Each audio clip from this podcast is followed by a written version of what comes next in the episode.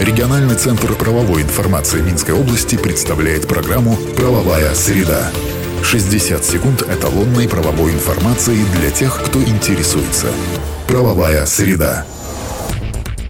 По информации, размещенной на национальном правовом интернет-портале «Правобай» в правовых системах «Эталон» и «Эталон онлайн».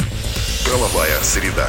Нотариусы и адвокаты Беларуси бесплатно проконсультируют отдельные категории граждан в пятницу. К первым специалистам могут обратиться пожилые граждане и инвалиды. Нотариус, например, прояснит моменты по оформлению наследственных прав, составлению завещаний или отчуждению недвижимости. Адвокаты же примут малообеспеченных граждан по вопросам, не связанным с предпринимательством и не требующих ознакомления с документами. Правовая среда.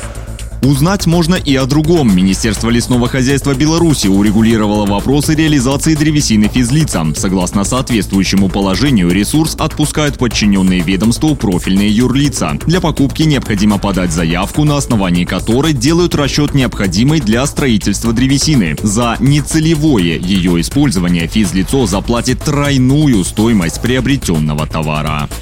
Правовая среда. И на этом сегодня все. Слушайте нас по средам в 10.55. Всего вам самого доброго.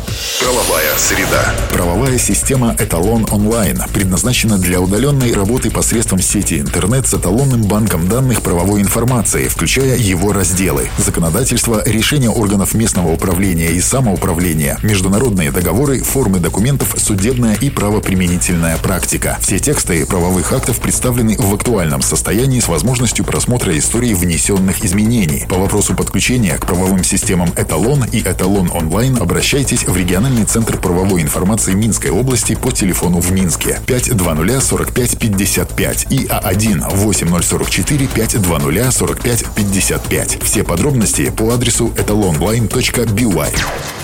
Правовая среда. 60 секунд эталонной правовой информации для тех, кто интересуется. Правовая среда.